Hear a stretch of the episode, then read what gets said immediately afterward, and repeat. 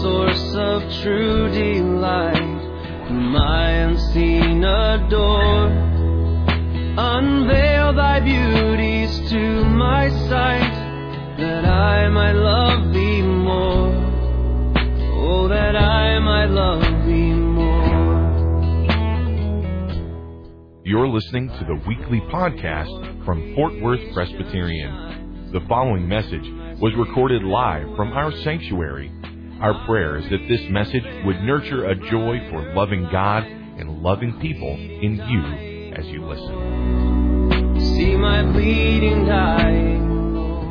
Lord, bless us as we come to your word. Open it up to our understanding. May we l- practice it in our lives. May we hide it in our hearts for Jesus' sake. Amen. Please be seated.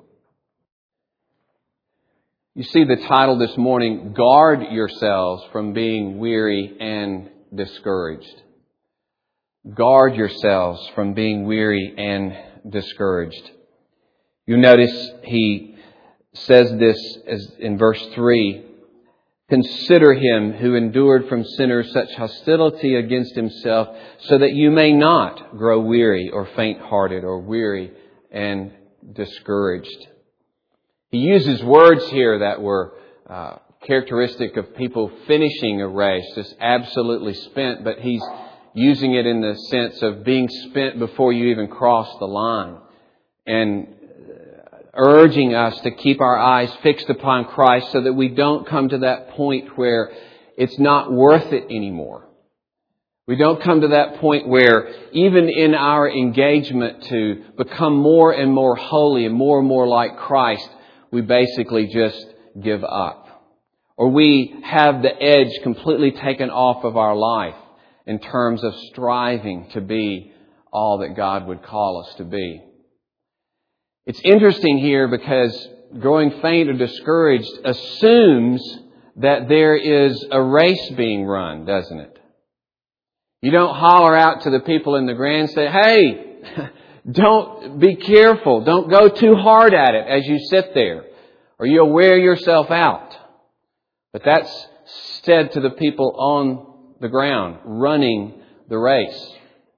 Uh, quite a difference in two people that are completely drenched in their own perspiration, canoeing up a river, and a guy that's just drifting and singing as he floats down the river.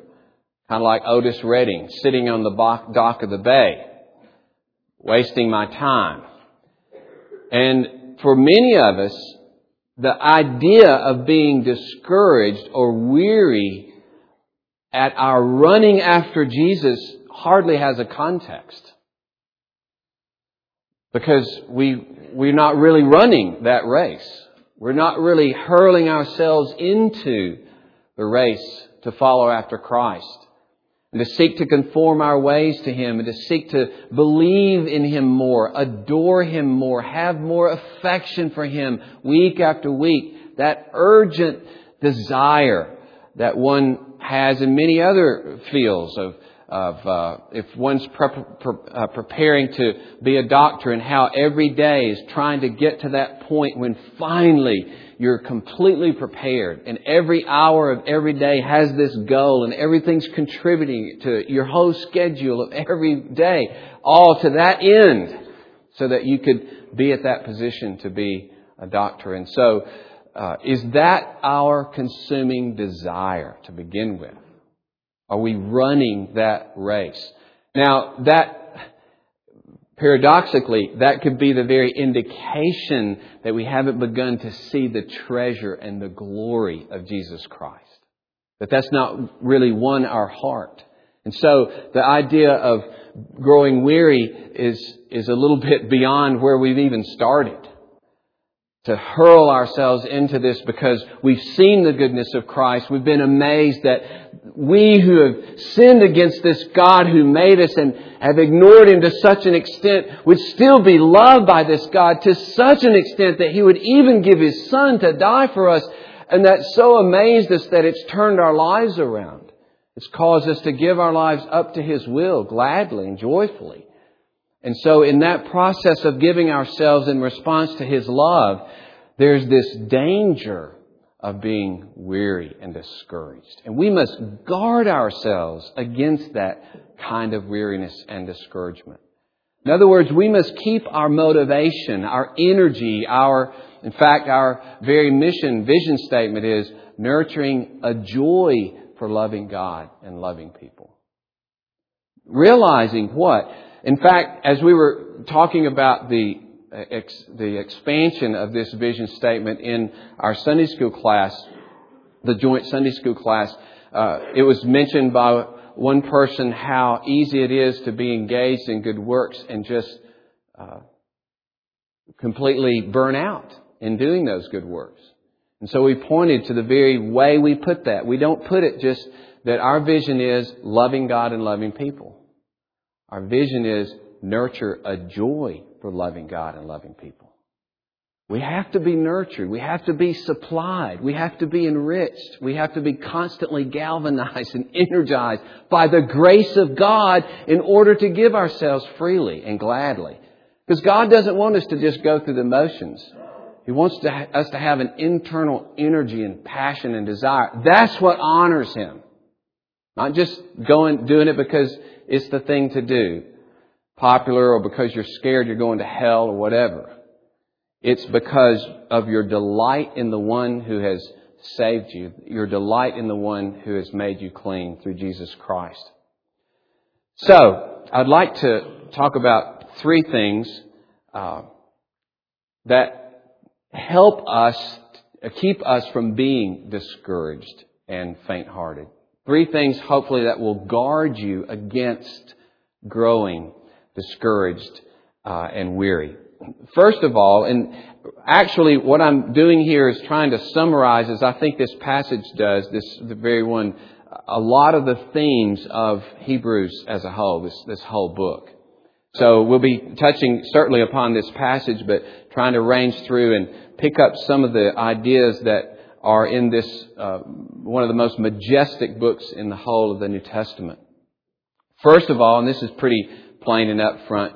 Set your heart on your future inheritance.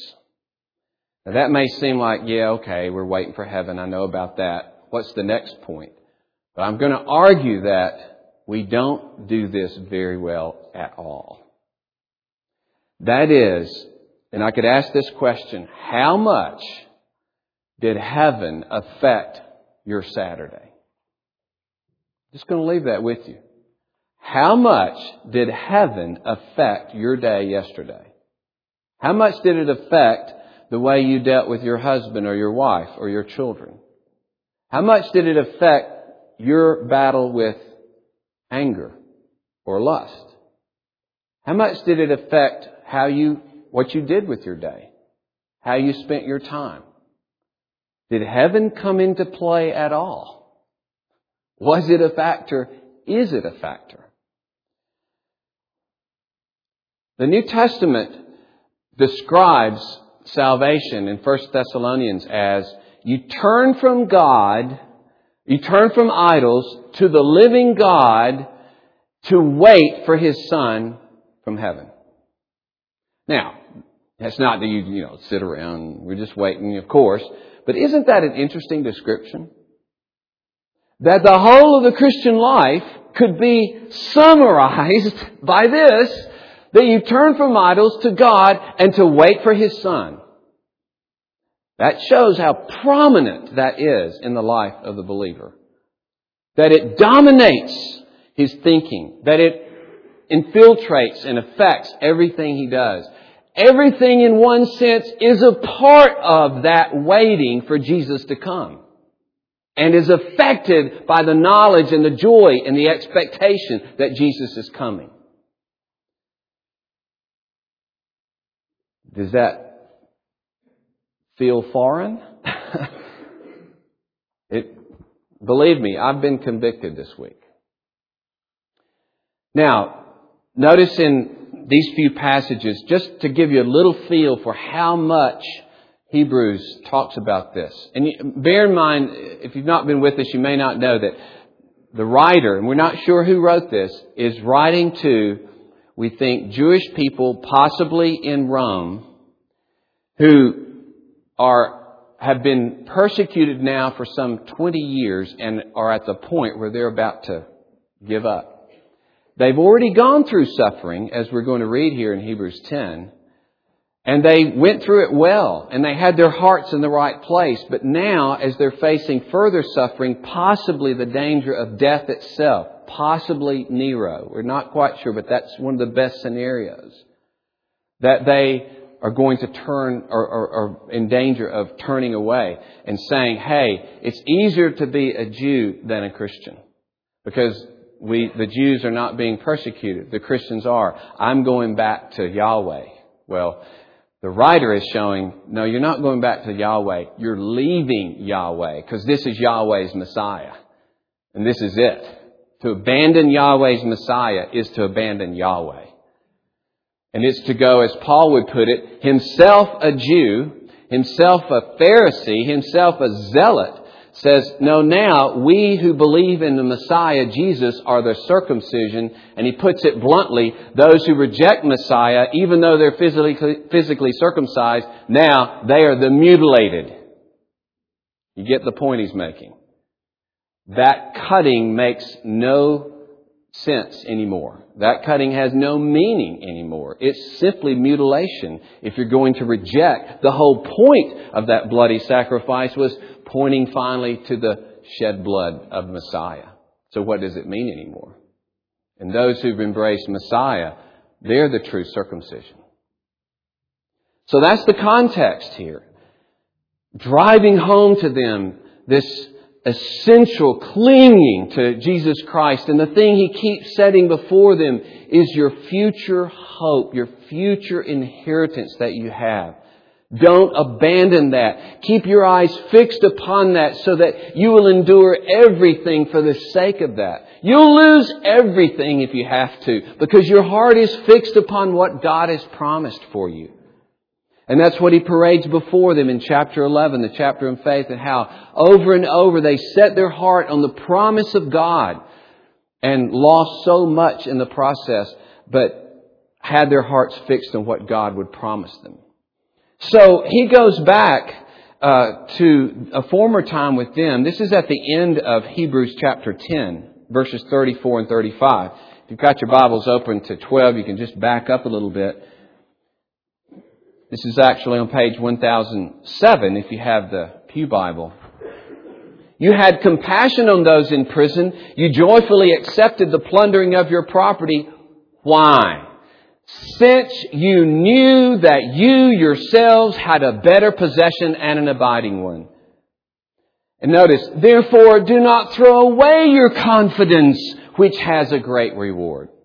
Your hope, your fixed confidence in what God promises for you.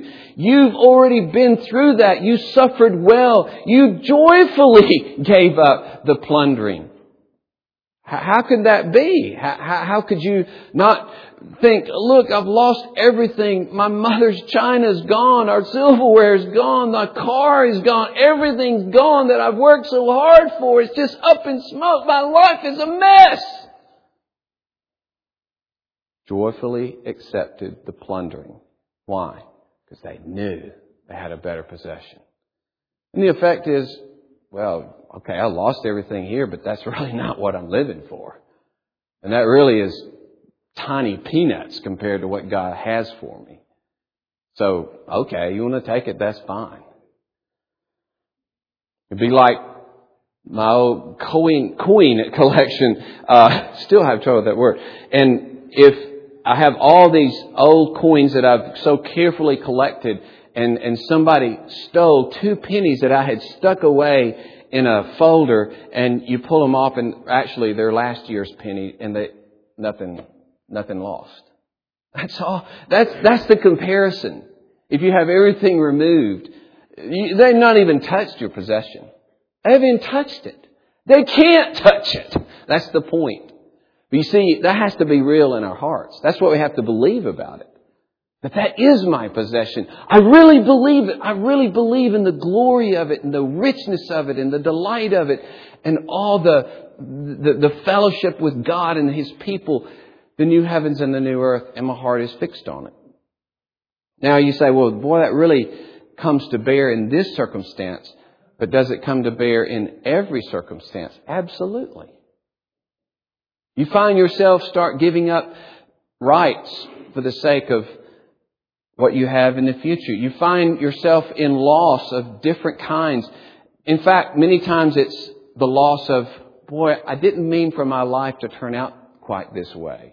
Or because of my commitments to Christ, I've lost a lot of cultural privilege that I would like to have had. I would like to travel more, but my commitments to the church don't allow that. You can just multiply hundreds and hundreds of things.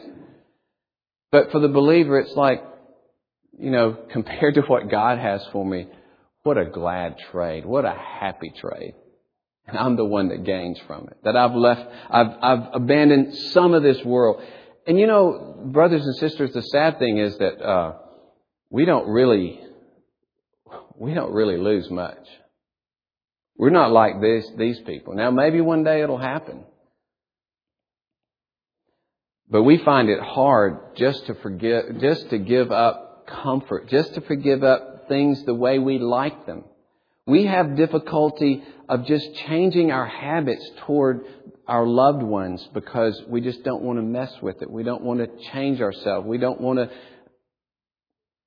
And so we don't even suffer. And that's the point he makes here in uh, chapter 12. He says, You've not resisted to the point of shedding your blood in your fight against sin and you're striving to believe Him and follow Him. Is it causing you to shed your blood?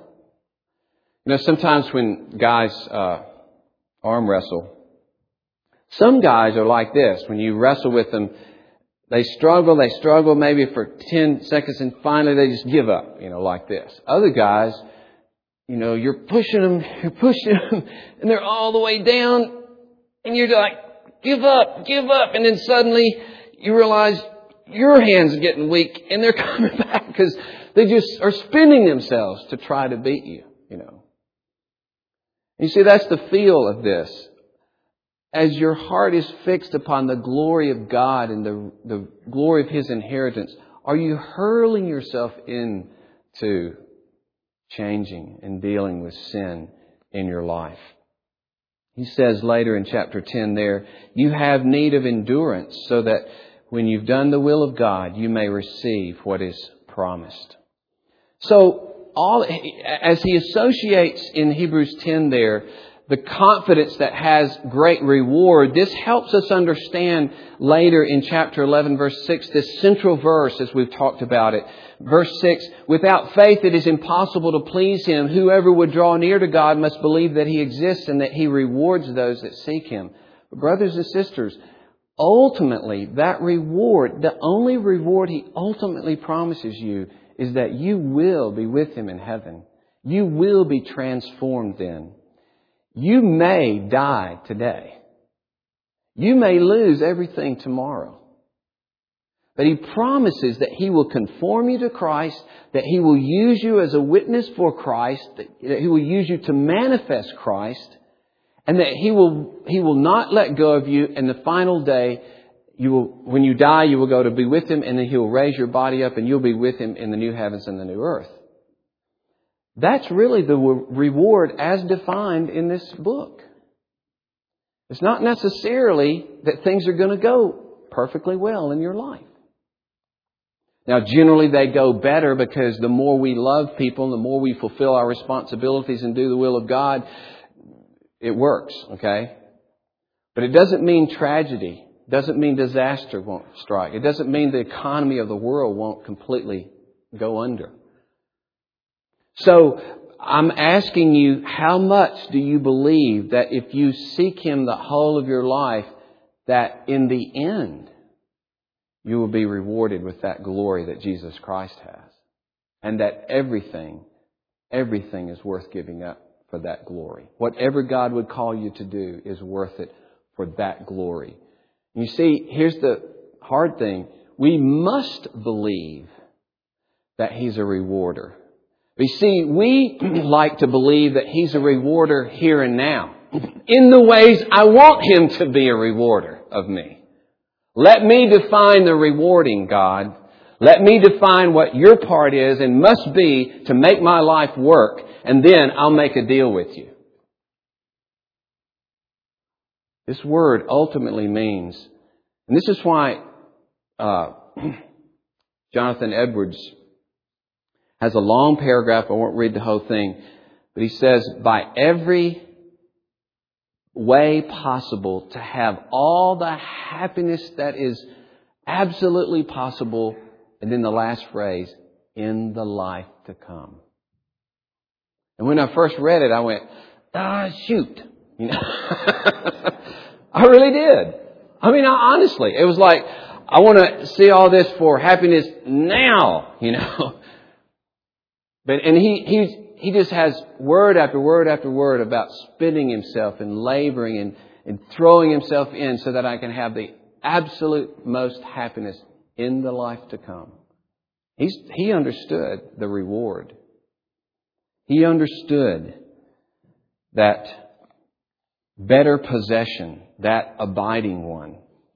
And that's why in Hebrews 11 it talks about the city that has foundations that Abraham and the patriarchs, patriarchs looked to. Uh, it, it talks about that they had a homeland that they had not gotten to yet. Uh, it says they had a better country, a heavenly one. Therefore, that's why God was not ashamed to be called their God, because He's prepared for them a city.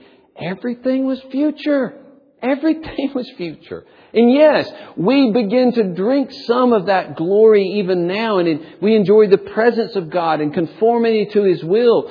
But as to creature comforts, as to our life being everything in that sense that we would like it to be, you'll, you'll look and God says, uh, ultimately, to the end that it will promote my glory, to the end that it will conform you to Christ, yes, but I'm holding that with an open hand. it's interesting, this quote by C.S. Lewis. the Father, speaking of Christ, but then this has applications to us. The Father can be well pleased in that Son only who adheres to the Father when apparently forsaken. That's what Jesus did on the cross. Apparently, to all visibility, forsaken, abandoned, cursed by his Father for our sake. And yet, what did he do? Entrusted himself completely, as Peter says. Completely gave himself up into the Father's hand and trusted in his goodness, even as he was receiving punishment from his Father. The fullest grace can be received by those only who continue to obey during the dryness in which all grace seems to be withheld.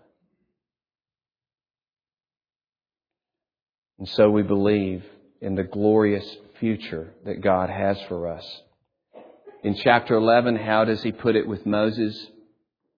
When he was grown up, he refused to be called the son of Pharaoh's daughter, choosing rather to be mistreated with the people of God than to enjoy the fleeting pleasures of sin. Can you compare that? You're going to be virtually a king in the greatest nation in the world, or you're going to be in the desert with these bunch of people that are going to drive you crazy as they just about did Moses? You know, happiness here, which one am I going to pick? He says, I'm going with the people in the desert. Choosing rather to be mistreated with the people of God. But notice, he considered the reproach of Christ greater wealth than the treasures of Egypt. So if he's looking at treasure versus treasure, here's the treasure. Reproach with Christ. But here's the kicker. Here's the part that gets to me where he was looking to the reward. There was a sense in the agony and the pain and the difficulty even though there were immediate benefits of his fellowship with God, immediate benefits of conformity to God and being used in God's hand, there was a pain and an agony for Moses, like there is in the Christian life. And we need to admit it for each other and for those outside to say, Oh, it gets so hard sometimes, I just don't think I can go on. I get, it gets so difficult to uh, see my sin and I don't see myself changing, or various ones of us suffer with depressions. We suffer with the pains that have occurred at childhood, with different, different abuses and these agonies, and, and, and now we're seeking to please Christ in that way. We have difficulties with relationships. Sin still clings to us, and it's hard. David in Psalm 73 says, I look at the, the world, I look at the ungodly man, and he doesn't have the cares that I have. Because he doesn't care about obeying God. He doesn't have this agony of, of am I pleasing to him and having fellowship with him and trying to manifest. It's hard to do. It's glorious. I wouldn't pick anything else. There's nothing that holds a candle to it. But you know what the scriptures teach? If it weren't for the reward, it wouldn't be worth it. I had a guy say to me one time, he was uh, well, I won't even say what church it was, but he was considering membership in a, a, a church. And uh, I'm not, I don't know if he was a believer really. Uh, because he said, well, you know, the way I see it, I don't know if, you know, the resurrection, if there is a heaven or not, but to me that doesn't even matter. If it's not true, it's still worth it because it's the right, it's, it's the good way to live. And I said, You know who would disagree with you? And you all know, some of you know, the Apostle Paul. He said, If there's no resurrection, basically, we're the most pathetic people in the world. We're to be pitied. We're getting ourselves killed every day. We're ruining every, our bodies as we seek to get make Christ known. If there's no resurrection, we're the biggest fools that ever walked the earth. That's how much they are fixed on the future grace to be brought in Jesus Christ. And so Moses was looking to the reward. Our time is up. I just want to leave this with you, and we'll finish this next week. Poor Jacob, you know, I give him a schedule for two months, and he's sitting there already rolling his eyes. Yeah, sure. as I don't get to the sermon, we push it to the next week. but uh, he's gracious and kind, and I appreciate that. Um, but in uh, earlier in, and, and hope this will drive this point home for you and for me. It, really affected me this week. Earlier in chapters uh, three and four, the writer deals with Israel in the wilderness. And he talks about, and we all know the story well, of how Israel got to the border of Canaan. And, and we're all, you and I are probably alike in the sense that we're sitting there cheering them on. You know, we're saying, go for it. This land of flowing with milk and honey and you're going to have God and you're going to be the center of all the, and this is, don't go back to Egypt. What are you thinking? Because there they were on the edge. God's promises. They had read of what God did in, with Abraham and how he rained judgment upon cities in Canaan without anybody's help. And here's God, that same God with them, the God of Abraham, now saying, I'm going with you. They had seen him uh, part the waters of, of the Red Sea. They'd seen him rain calamities down upon Egypt. They'd seen him with the cloud by day and the fire by night. And still, it says in the Psalms, still, in spite of those wonders, they couldn't believe his goodness. They couldn't believe that he's the rewarder, you see. They couldn't believe in his salvation, so they said, We're going back to Egypt. Well, what's so uh, scary about this is, as Spurgeon writes, it's an ill sign with the Christian when he begins to think lightly of heaven and heavenly things. It indicates a perverted mind, and it is moreover a high offense to the Lord to despise that which He esteems so highly that He in infinite love reserves it for His own chosen.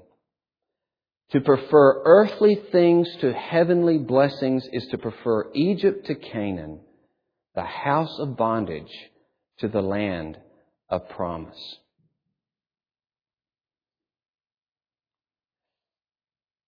Now, we're not talking about enjoying His creation. You know, it's wrong not to enjoy His creation. And even, we'd say, legitimate culture. And I know this is difficult, but when we talk about loving this world, we're talking about that you've made an idol of this world. And this world is really all you're thinking about. And you and I, if, if that is the case, then we have turned our back on Canaan. We've turned our back on Canaan and we really want to be in Egypt.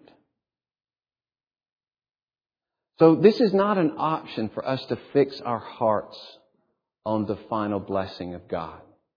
We don't know what energy we could have. We don't know what love could flow forth from our hearts. We don't know how much we might do for God in this world. John Piper has said that he believes that we will not make inroads into the Muslim world apart from thousands and thousands of martyrs for Christ. He said, I believe, I don't believe we're going to make inroads into the Muslim world. Brothers and sisters, can you imagine? Instead of killing yourself trying to destroy the enemy, then that enemy comes back and lays down his life for you over and over and over again. And he lays down his life because he believes has a heavenly inheritance. And he can give up anything, and it doesn't matter for the love of Jesus Christ. Oh, may God make you and me those kinds of people for the sake of the gospel of Jesus in this place and around the world. Let us pray.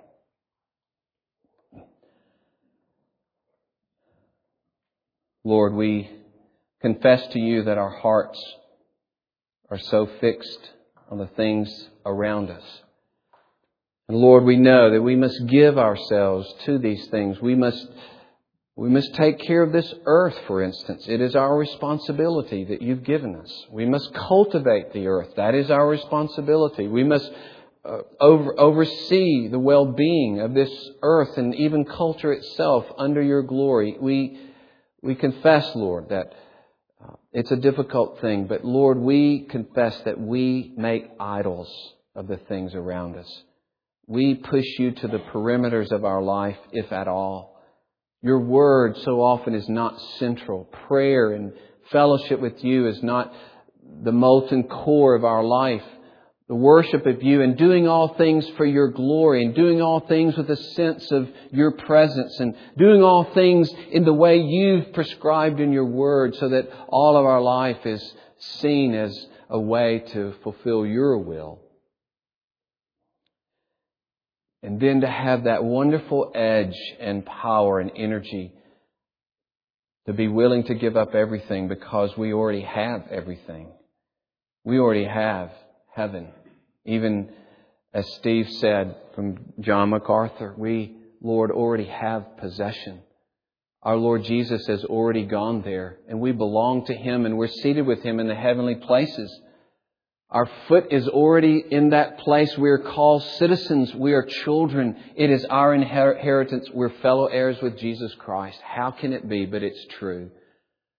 Lord, may we believe that we are children and not slaves that we are children who belong to our Father, Daddy, and that He has given us His kingdom. And therefore, we, by His grace, can be freewheeling in our abundant love. We can be, in a certain sense, reckless and wholehearted in the adventure of giving ourselves away for Jesus Christ. We literally, literally have nothing to lose. And we praise you for it. In Jesus' name, amen.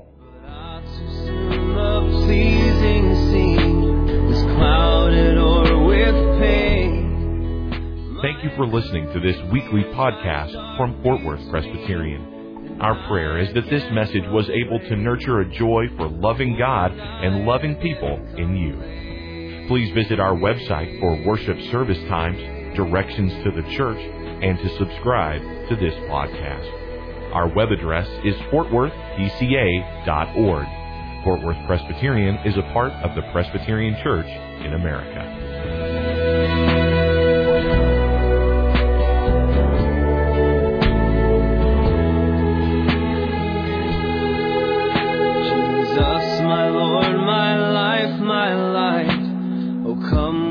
blissful the shades of night and chase my fears away. Won't you chase my fears away? Then shall my soul with rapture trace